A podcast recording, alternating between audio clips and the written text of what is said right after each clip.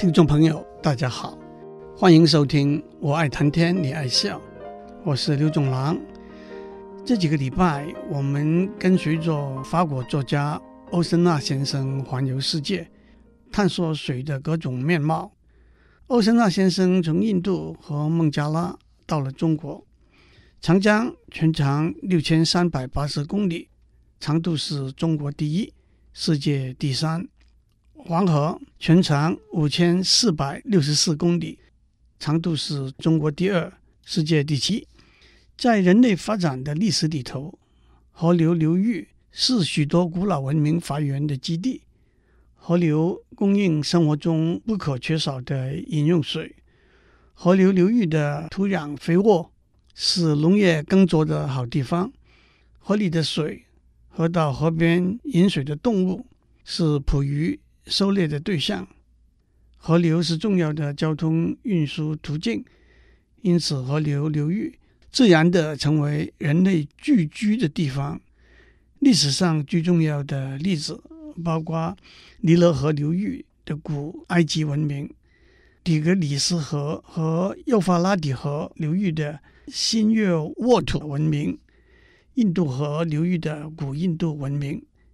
在中国，就是黄河流域的黄河文明和长江流域的长江文明，这两个加起来就是中华文明，或者叫做华夏文明。黄河文明和长江文明源远流长，从考古学的考证可以追溯到公元前四五千年，特别是近代考古学家对长江文明的发现。逐渐改变了黄河文明是中华文明的唯一源泉的说法。以今天的地理来说，黄河沿岸的重要城市包括兰州、鄞州、包头、呼和浩特、洛阳、郑州和济南等等；长江沿岸的重要城市包括重庆、宜昌、岳阳、武汉、九江、南京、无锡、苏州和上海等。讲到黄河，我们马上想到几千年来黄河水患一直是中国的大灾难。公元前两千多年的大禹是第一位治理黄河水患成功的民族英雄。尧在位的时候，黄河泛滥，他把治洪的责任交给舜。舜因为治水有功，尧把地位传给他。后来水患更加严重。舜就请大禹的父亲鲧负责治水，鲧采取筑堤防洪的策略，可是堤挡不住大水，鲧没有成功，就被舜杀掉了。于是鲧的儿子他采取疏浚的策略，才把水患治平。让我们看看黄河水患的几个基本原因：第一，黄河流经黄土高原。河水带着泥沙往下流，加上多年来过分砍伐保护土壤的树木和大量抽用地下水的结果，河边的沙质变得疏松，大量被河水冲刷往下流。一个令人震惊的数字是，每立方公尺的水居然含有三十六公斤的沙子。因此，当黄河流入平原地区，河道变宽，坡度变缓。流速变慢的时候，大量泥沙就沉积河底，河床因而上升。筑堤防洪的后果又在增加泥沙的沉积，成为一个恶性循环。在许多地方，河床比地面高好几公尺，在开封附近，河床居然比地面高十五到二十公尺，这就被称为黄河的悬河段。因为黄河似乎是悬挂在人的头上了，河床上升的后果自然是更加容易泛滥。第二，因为河道的地理位置和气候条件，黄河一年四季都有泛滥的可能。夏秋两季往往有连续的大量降雨，水位突然迅速上涨，这就是所谓伏泛和秋泛。伏是夏天的意思。两者都会引起泛滥。在冬季的时候，河套段北部和下游入海部分先结冰，南面河段迟结冰。在冬季的时候，南部河段先融冰，河套段北部和下游入海部分持融冰，这都形成了在上游和下游是凝结起来的厚冰，在中游却是在河面凝结的冰盖底下有大量流动的碎冰。这个现象，厚冰或碎冰都会阻塞河水的流动，这就是所谓冬凌和春凌。凌是冰的意思，两者也都会引致河面上升。河水泛滥。第三，黄河中上游没有大的湖泊提供调节河流流量和过滤河沙的功能，泛滥的情形也就变本加厉了。回顾过去两千年来，黄河泛滥超过一千五百次，改道二十余次，所造成的生命财产的损失是非常庞大的。例如，在一八八七年的泛滥。死亡人数在一两百万之间，一九三一年的泛滥死亡人数在一百万到四百万之间。不过，我倒要提一下的是，在中日战争里头，为了阻止日军的西进，中华民国国民政府在花园口人工决堤的事件。一九三八年抗日战争的初期，中国二十万华中军队情势严重失利。抵挡不住拥有精良武器的日军。五月，徐州陷落；六月二号，开封陷落。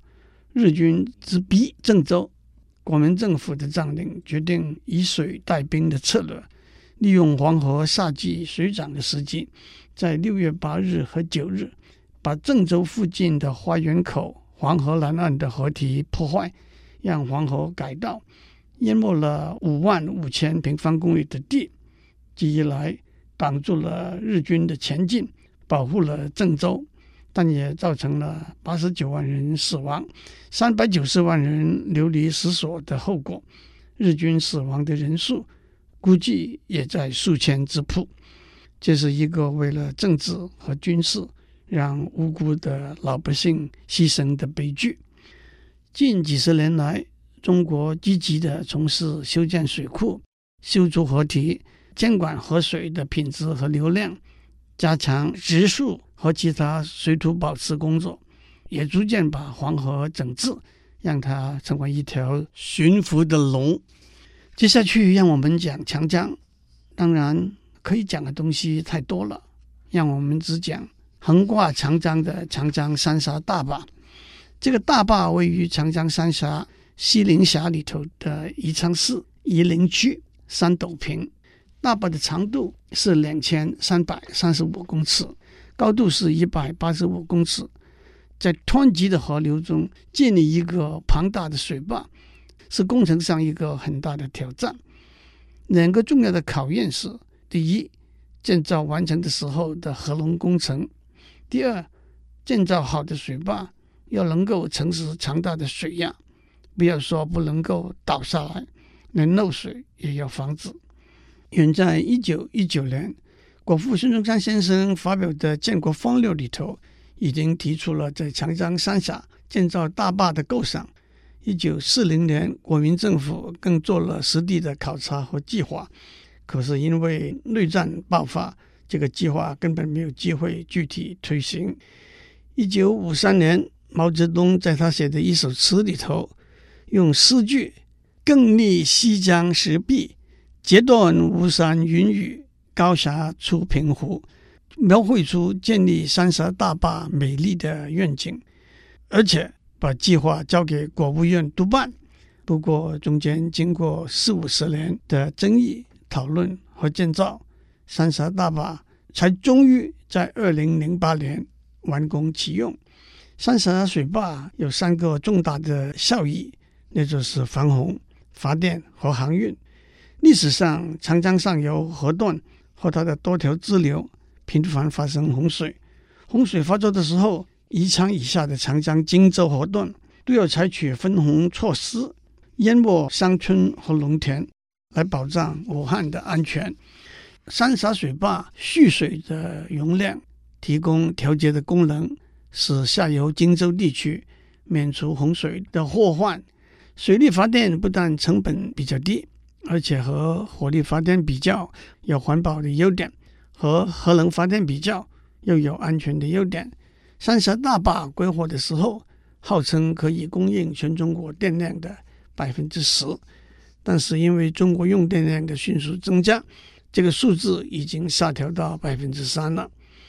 至于在航运方面，长江三峡段水流湍急，李白就曾经有“朝辞白帝彩云间，千里江陵一日还”，两岸猿声啼不住。轻舟已过万重山的千古名句，因此往下游航行有安全的疑虑，往上游航行却又非常吃力缓慢。过去在宜昌到重庆之间，仅可以通行三千吨的船舶。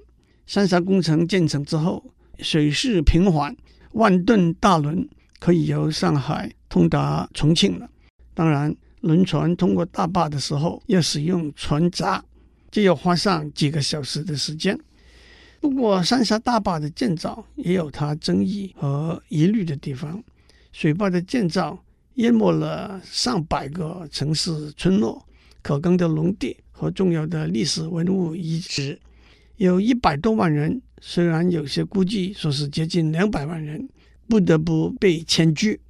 水坝上下游的自然生态受到影响，生物多元化也因而随着降低。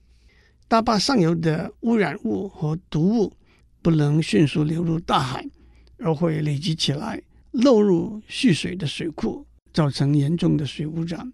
同时，大坝下游河里头的淤泥和沉淀物减少了，会引致下游河岸被河水侵蚀。即使远在一千六百公里以外的上海，它所处的淤泥平原也得靠长江冲下来的淤泥来补偿。淤泥的减少是一个不利的因素。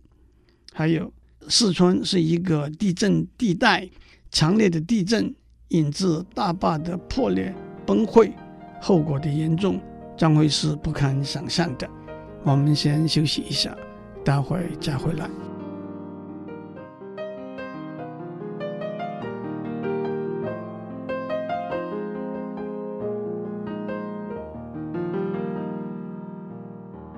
欢迎继续收听，我爱谈天，你爱笑。讲到中国古代的水利工程，大运河和都江堰是两个重要的例子。我们先前已经讲过大运河了，让我们讲一下都江堰。岷江是长江上游的一个重要支流，在四川省发源于岷山南麓，由北向南流，灌溉成都平原之后。在宜宾汇入长江，全长七百九十三公里。岷江上游流经地势陡峻的山区，到了成都平原，水速突然减慢，因而杂大的泥沙岩石就沉积下来，淤塞河道。因此，水量太多的时候会泛滥成灾，水量太少的时候又不够供应灌溉之用。战国末期的秦国。吞并了蜀国，秦昭襄王派李冰为蜀郡太守。李冰和他的儿子在公元前两百五十六年到两百五十一年，在岷江上游三百四十公里的地方建造了都江堰来治理岷江的水患。李冰没有采用筑坝挡水、倒水分流的做法，却在江的中心筑建了一个堰。那就是一个人工小岛，因为它的形状像鱼的嘴，所以就叫做分水鱼嘴。分水鱼嘴利用地形地势，将岷江一分为二，内江供灌溉之用，外江是岷江正流，供泄洪之用。春季雨量少的时候，六成的水流入内江，四成的水流入外江。夏季洪水的时候，水位抬高，淹过鱼嘴，六成的水流入外江，四成的水流入内江。里边还设计了一种类似竹笼的装置，里头用石头压载，扮演移动水坝的功能，达到了灌溉和泄洪的目的。这个比秦始皇修长城的工程还早了几十年的水利工程，一直到今天。还继续发挥灌溉和泄洪的功能。虽然用混凝土取代了猪笼，在外河也建立了永久性的水闸。两千年，都江堰以它作为当今世界年代久远、唯一留存以无坝引水为特征的宏大水利工程，和青城山同时被列入世界文化遗产的名录。两千零八年五月十二号，四川汶川大地震。都江堰市受到影响，都江堰的鱼嘴出现裂缝，不过在修复之后已经没有大的影响了。余秋雨先生在他的《文化苦旅》这本书里头有一篇题目就是都江堰的散文，让我在这篇散文里头抽练几段。在秦始皇下令修长城的数十年前，四川平原上已经完成了一个了不起的工程。如果说长城占据了辽阔的空间，那么它却实实在在的占据了辽远的时间。它的水流不像万里长城那样突兀在外，而是细细浸润、节节延伸。延伸的距离并不比长城短。长城的文明是一种僵硬的雕塑，它的文明是一种灵动的生活。去青城山玩，路过灌县，在灌县七转八弯，脸面渐觉滋润，眼前越显清明。忽然，一种隐隐然的骚动，一种还不太响，却一定是非常响的声音，如地震前兆，如海啸将临，如山崩急至，不知是自己走去的，还是被它袭去的。眼前急流浩荡，大地震颠，海水是雍容大度的聚会，这里的水却不同，要说多也不算太多，但股股叠叠，精神焕发，合在一起，比赛着飞奔的力量。遇到张欣的鱼嘴分水堤，唰的一下裁隔为二，直闯出去，两股水。分别撞到了一道尖坝，立即乖乖地转身改向，再在另外一道尖坝上撞一下。于是又根据逐坝者的指令来一番调整，水在这里吃够了苦头，也出足了风头。四川有幸，中国有幸，李冰出任蜀郡守，他大愚又大智，他大拙又大巧。他以田间老农的思维进入了最诚切的人类学的思考。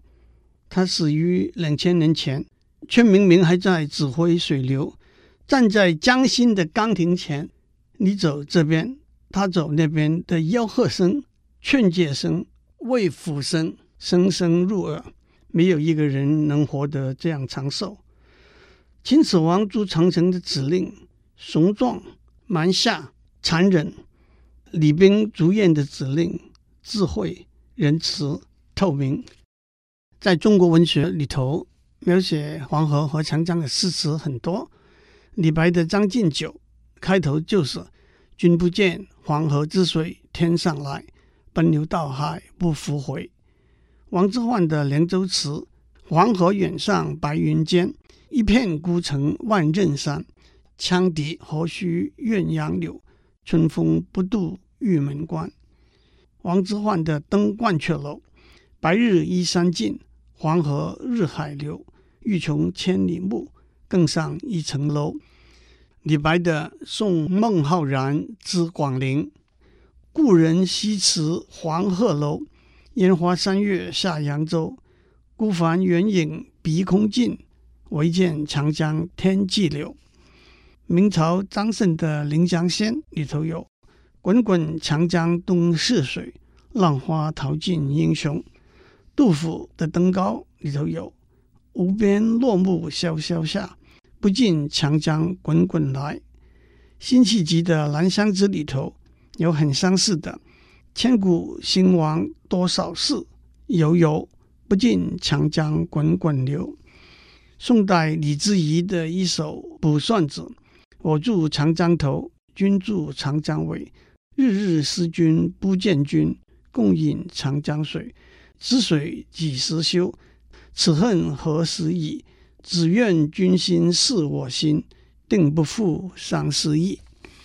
李白的《长江行》里头有“十六军远行，瞿塘艳欲对”这两句。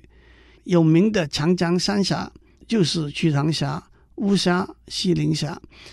在瞿塘峡有一块显露在长江中心的石头，长约三十米，宽约二十米，叫做艳遇堆，所以有“艳遇大如象，瞿塘不可上；艳遇大如马，瞿塘不可下”的说法。祝您有个美好的一天，我们下周再见。